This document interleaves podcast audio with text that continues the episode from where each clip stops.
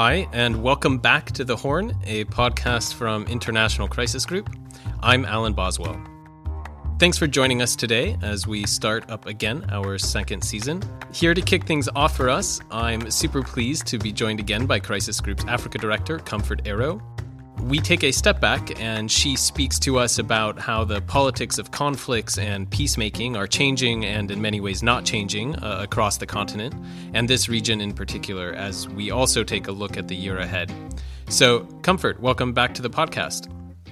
Thank you very much for having me on the other side this time, Alan. I see.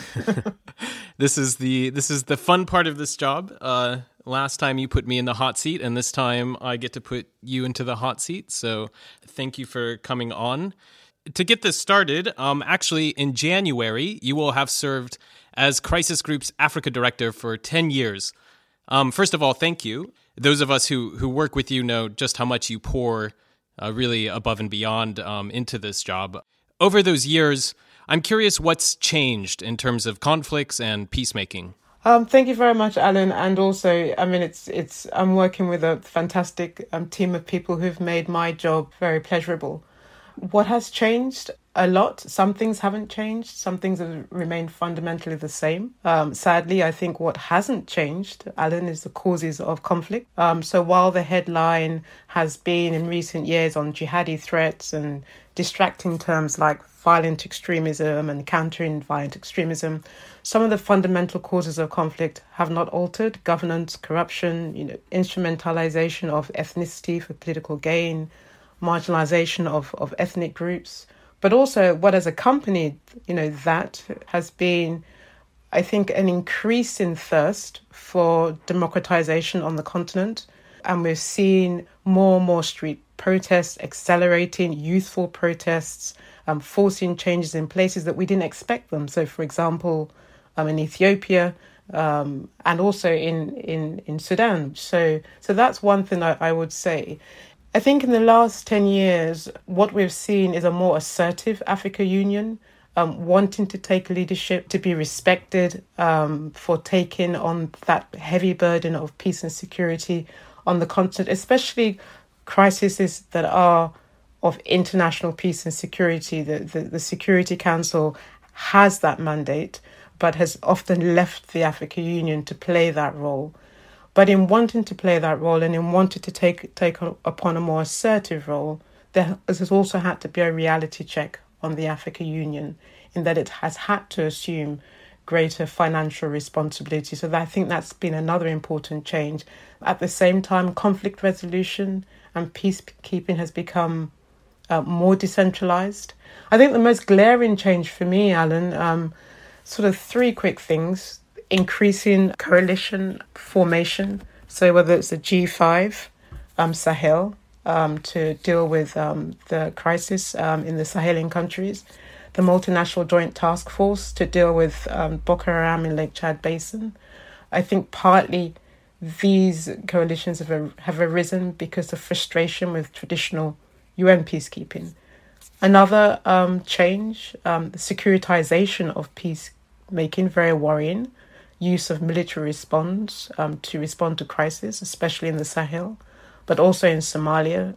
And then finally, um, the, the I think the most significant, most worrying is that peacemaking, um, peacekeeping, um, conflict resolution has become more multi-layered, more multipolar, and we can discuss these later. But these are some of the sort of my initial thoughts in terms of what has changed and what hasn't changed um, on the continent. Yeah, and we'll dive deeper into a lot of that here in a bit. First of all, I wanted to highlight for our listeners, and you can tell us more about it, that Crisis Group this year has really flagged the, the Horn of Africa as a, as a region as a key priority for us. What stands out to you about the, the challenges in this region, in particular in Africa, compared to all the other parts of the continent where we work? It's a good question, Alan, and, and I'm very much guided. I think to answer this question, I'm, I'm guided by Murithi Mutiga, our Horn of Africa director, who always reminds us every time he's talking about the Horn of Africa that what distinguishes this region is the absence of a hegemon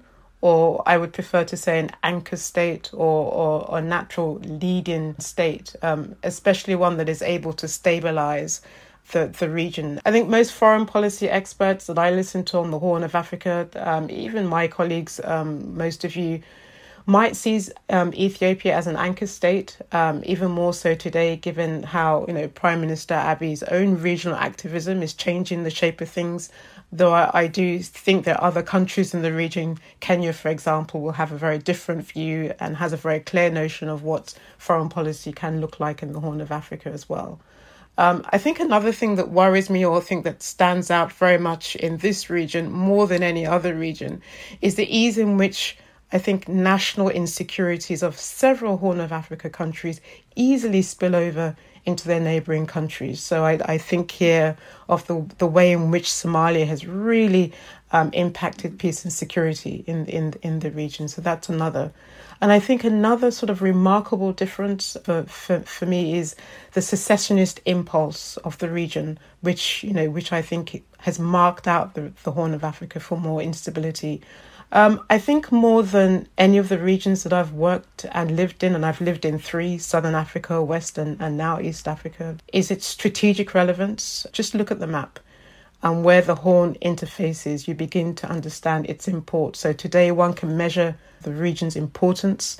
40% of the European Union, for example's own um, annual imports pass through the the Bab el Mandeb um, Straits that connects Africa with the Gulf of Aden, the Red Sea, also um, to the importantly strategic um, Indian Ocean.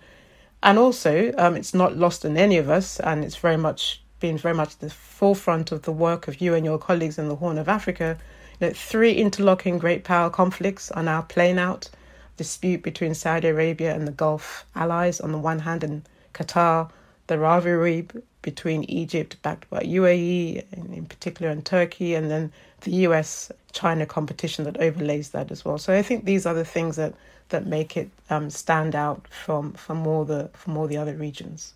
So when when crisis group started, and I think early on in our work, I imagined the the advocacy part of crisis groups work in some ways seemed more straightforward. The U.S. was the clear superpower, um, and the United Nations carried more weight. I think that's fair to say. As you touched on earlier, you know now crisis group finds ourselves addressing not just one major distant power, but you know sometimes two, four, sometimes more if the primacy of American power really is what characterized this, you know, fading bygone era, uh, for better or worse, I'm wondering what you are seeing is starting to take shape as the main markers of this of this new era. Um, have we figured that out yet? Uh, before answering that question, just on your earlier point about you know when Crisis Group you know was created about 25 years ago, you know our, our advocacy and our footprint was very much directed towards Western capitals. You know, you asked me sort of what has what has changed, and certainly the footprint for the Africa program, and I would say for the rest of my other colleagues, but the footprint for the Africa program has certainly changed. We're we're we're more and more needing to go to the African Union, more and more needing to go to key African capitals, more and more needing to go to do South South relationships as well. And that's because of precisely what, what you just said that the primacy of African uh, of American power um, appears to be a bygone era. We have to broaden our advocacy. We have to be relevant to the realities on the ground. And the realities on the ground is that increasingly peacekeeping, peacemaking on the African continent is not just decided at the level of the United Nations, not just decided in Washington or New York, but increasingly is determined, shaped in Abuja, in Kigali, in Kampala, in Pretoria, in Beijing, um, and increasingly in Ankara and in the Gulf regions as well. So I think that it's worth emphasizing that that point. Having said that, I would still say that the US remains relevant, but you're right to say that the, the primacy of the US may be a bygone era.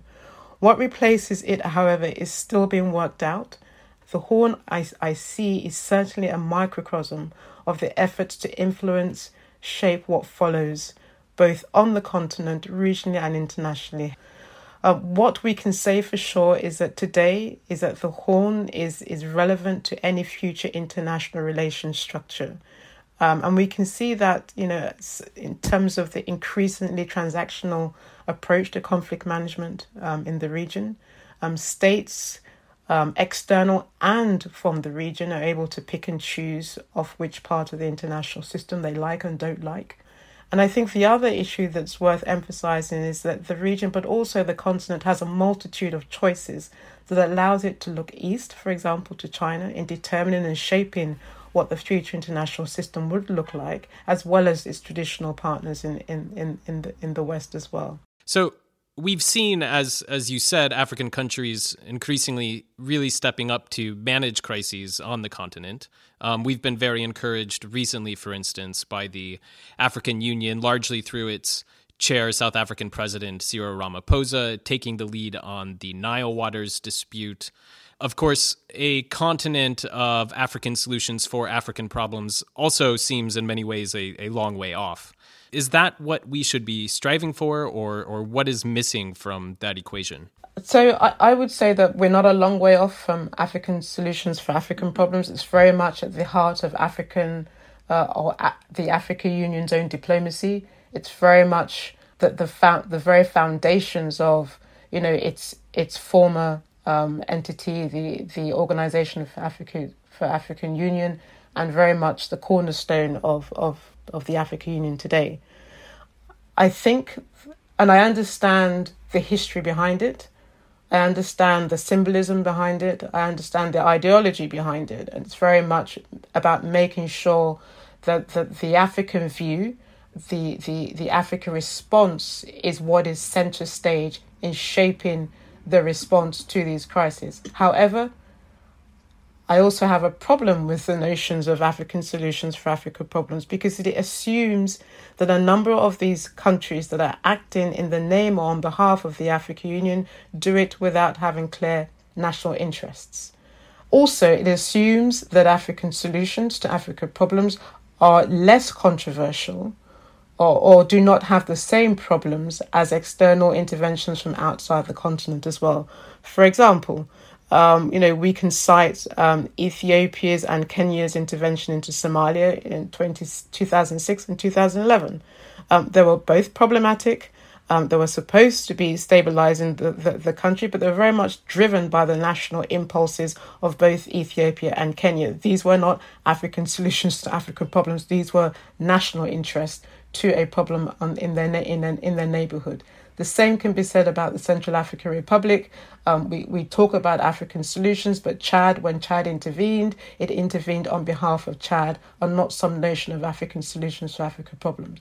The same also vis-a-vis um, um, vis-a-vis South Sudan. As you know yourself, Alan, one of the biggest challenges that has confronted us in, in South Sudan um, has been um, the national interest of the neighboring countries. This, this, this is not African solutions for African problems. These are very clear state led interests that are trying to carve out, shape the future of a, of a country in the neighborhood to a particular um, um, worldview that they want. So it's it's an important mantra. It it makes sense. It has its usefulness when when if we can find unity it has its usefulness vis-a-vis the outside world. But when we look closely at intra-africa diplomacy at how each individual states act in these in these countries this is really much about national interest. And those interests are no different no controversial no less problematic than those that come from outside the continent. So a, a big question that's that's looming over uh, a lot of these issues right now on on the continent when you take a longer lens is is the question of of China as a rising power. Can African countries and regions make China a strategic partner on peace and security issues, not just economics and infrastructure, or or is that still a big open question? Um, I mean, that's a timely and important question. I think, especially uh, you know, given sort of developments that we're we're seeing on the continent today. It's China's presence certainly continues to grow. Um, it has had a difficult year this year, particularly in the in the context of of its brand of COVID diplomacy, and it's followed. You know, this year, you know, China followed faced heavy criticism over its treatment, discrimination of of Africans in in mid April. It has also had to manage um, some some heavy backlash um, against it about Africa's mounting debt to China. Alan, I don't know if you remember, but um, in October 2018, our colleague um, Michael Kovrig, who remains um, unjustly detained in China. He wrote an excellent piece on China's increasingly strategic approach to its peace and security footprint on the continent and Beijing's role in helping to shape conflict resolution. What he tried to show in that article, and I think is still relevant um, today, is that over the past decade, China's role in peace and security has grown rapidly through arms sale, through military cooperation, and through peacekeeping deployment in, on the continent. He also tried to illustrate, and I think I think it's still relevant today, that China has added a growing military presence, a naval base, for example, in Japan, in, in Djibouti, um, but also um, troops in UN peacekeeping missions, Mali, for example, um, um to its long established um, economic ties on the continent. So, at one level, you know, China has stepped up its sort of political influence and diplomatic engagement in the Horn and East Africa, but e- increasingly in West Africa too. I think the big question um, is not so much understanding the future trajectory of that um, partnership, which is growing and is going to become more assertive, especially as the US is waning, but is the strategic outlook of African states vis a vis China as well, and whether the continent is able um, to ensure that um, its own actions vis a vis China play back well in terms of conflict resolution and in making sure that Africa that China, that China steps up its military cooperation to ensure that it responds to those conflicts rather than reinforce incumbent and strengthen African security forces and repressive or authoritarian regimes alone. But the outlook from China is more peaceful. You know, China is hardly alone in making mistakes. We've seen Western countries have a long history of, of doing this, but as Beijing's influence grows, I think it's it's important that we steer it in the direction of nudging African leaders um, to to play a more constructive role in making sure that it addresses um, um, grievances that underpin instability. Now, on the the other hand, um, when it comes to the U.S., I think a very common narrative and one that's come up on this podcast is the U.S. not only fading as a as a power, but you know withdrawing from from the continent. When you look around around the continent, uh, broadly speaking, do you see the U.S. withdrawing, or do you just see it, you know, narrowing perhaps its priorities? Um, I I think I'll go with your latter characterization, which I think better describes the reality on the ground. Um, it, it, one can char- characterize it also as you know a period of ambival- ambivalence. So it's more focused on sort of traditional priorities like countering, combating jihadi threats, um, and it's especially engaged as as as, as we are seeing in Somalia, um, the Lake Chad Basin, the Sahel, and in and in Libya also.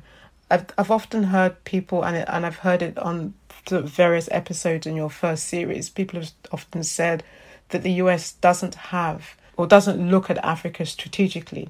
I'd like to offer sort of a, a different sort of take on that, um, which is to say that, that you know that there there is something strategic about the US's outlook on the continent, although we may not define it as strategic. For example, um, Secretary of State um, Pompeo's visit earlier this year um, to to Addis Ababa um, was all about seeking realignment of African countries away from, from China.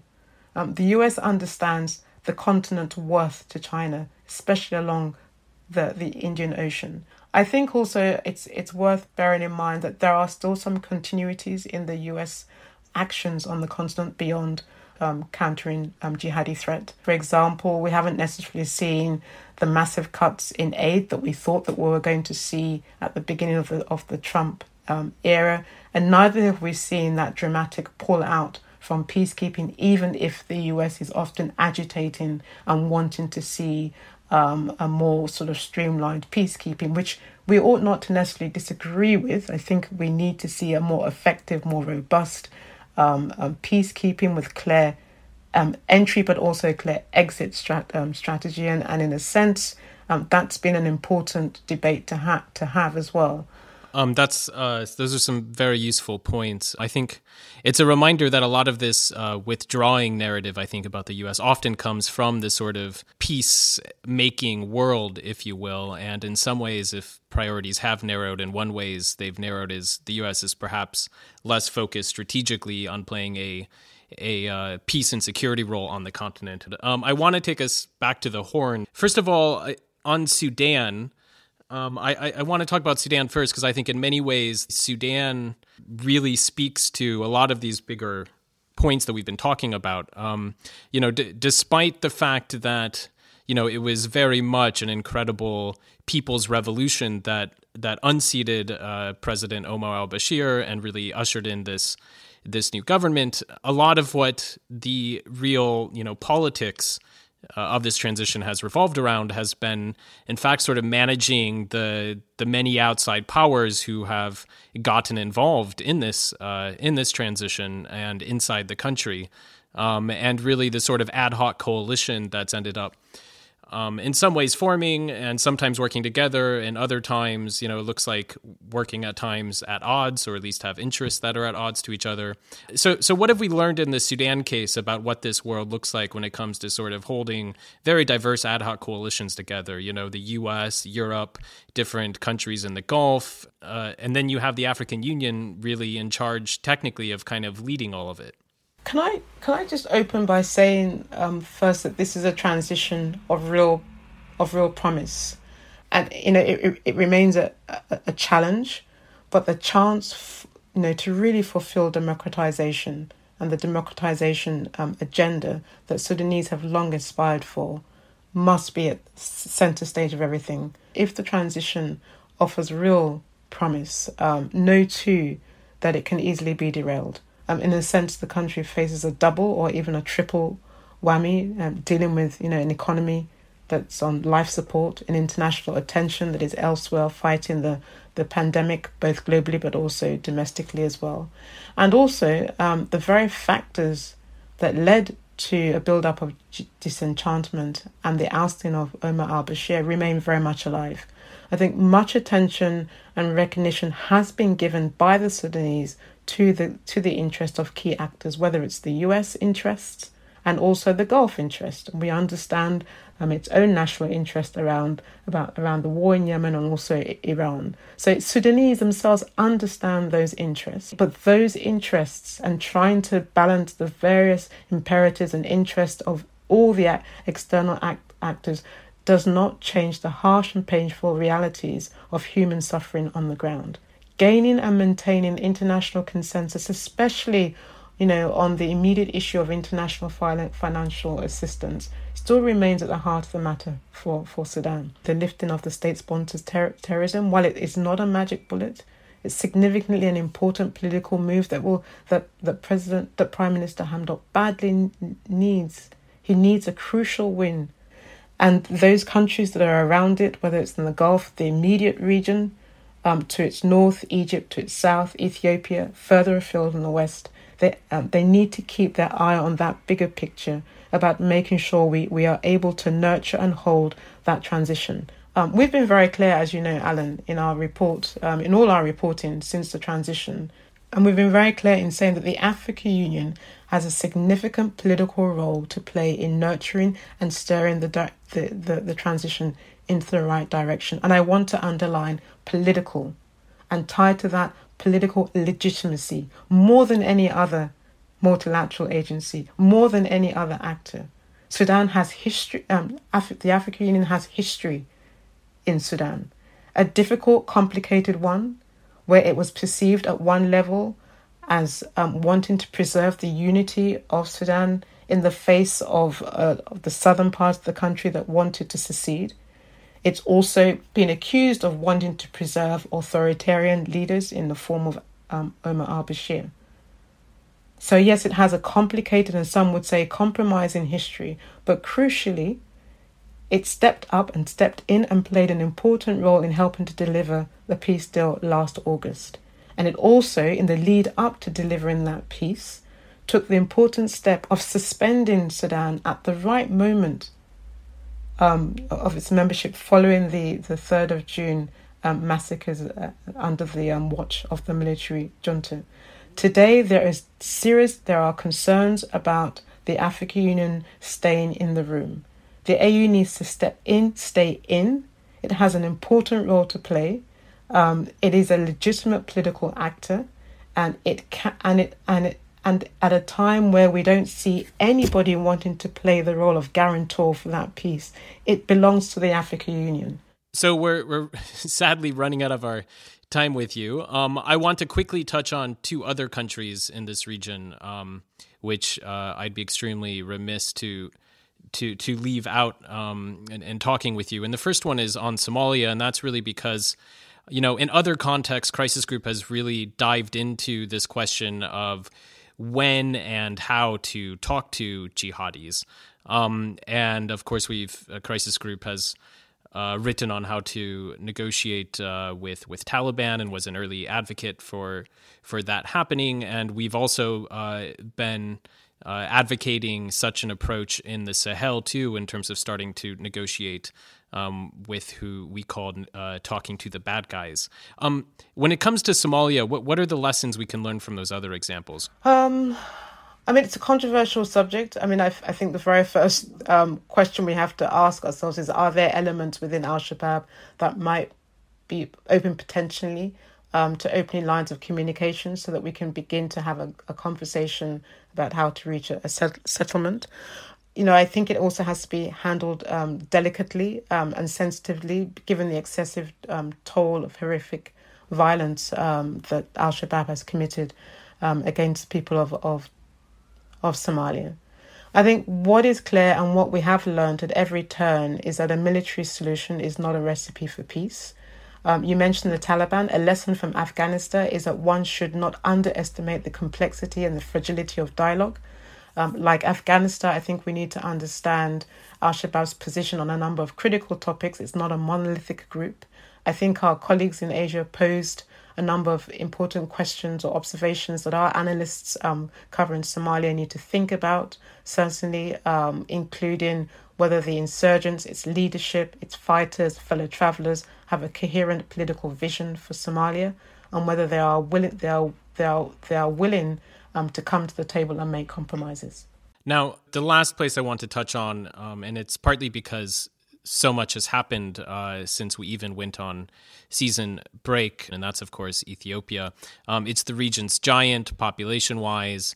Um, and each month its political crises really only seem to to deepen. You know, when when you look at it, what would you say is the most critical factor for Crisis Group in terms of keeping Ethiopia's transition moving forward peacefully? You know, Alan, I think it's good that we end with Ethiopia because it promises much. And as several of your, your speakers in series one expressed um, you know, some positive points about it, so the dizzying pace of reforms and the change that Prime Minister Abiy um, has brought through under his his premiership. But as ever, as with all transitions, they they can and do go wrong if they're badly sort of managed. I am very worried about Ethiopia's unity, not just for Ethiopia's sake, but for the entire region. I think there are two factors that are crucial to keeping um, Ethiopia's transition moving forward. First, and most crucially, is Prime Minister Abiy's ability to reach out and to reach consensus with his rivals. It won't be easy. He's battling some very dangerous issues, you know, a transition that is adjusting itself after decades of centralized, you know, authoritarian sort of rule. So, you know, there will be tremors, there'll be earthquakes, you know, deep historical grievances, internal communal tensions. But I think the key, you know, as ever, is is how, you know, Prime Minister Abiy is able to sort of bring everybody um, together and strike a middle ground um, with with its sort of key rivals. Um, the, the the most difficult, most contentious right now of the rivalry obviously is with the Tigrayan leaders, but also his Oromo Oromo people as well. And he's tried to strike a middle a middle a middle ground, um, and some of his moves um, have have weakened the state, you know, has has left it um, unstable. But it's why we also proposed last year, and will continue to do so, the idea of some form of a national dialogue to start addressing know, key questions that are at the center of grievance, at the center of the struggle, um, power sharing, devolution, and, and of the of, and of the territory. I think two, another critical factor is the key the key actors here the international actors. We tend to fall in love easily with key leaders and see them as as as the key to to to to to change and the international community needs to think twice about you know how much it throws behind president and prime minister abiy and focus on key institutions of states. The leader leaders leave institutions stay and it's important to make sure that we have robust um, um, institutions that are able to navigate the very choppy waters of ethiopia's transition going forward. Thanks comfort. Thank you very much for coming on our podcast Thank you very much for having me. Thanks for listening, and a special thanks to all of our listeners who participated in our survey at the end of season one. We really appreciate that. We'll be back in two weeks with our next episode. To learn more about International Crisis Group and our work on the Horn of Africa, visit our website at crisisgroup.org or follow us on Twitter at Crisis Group. I'm Alan Boswell. This episode was produced by Mae Francis.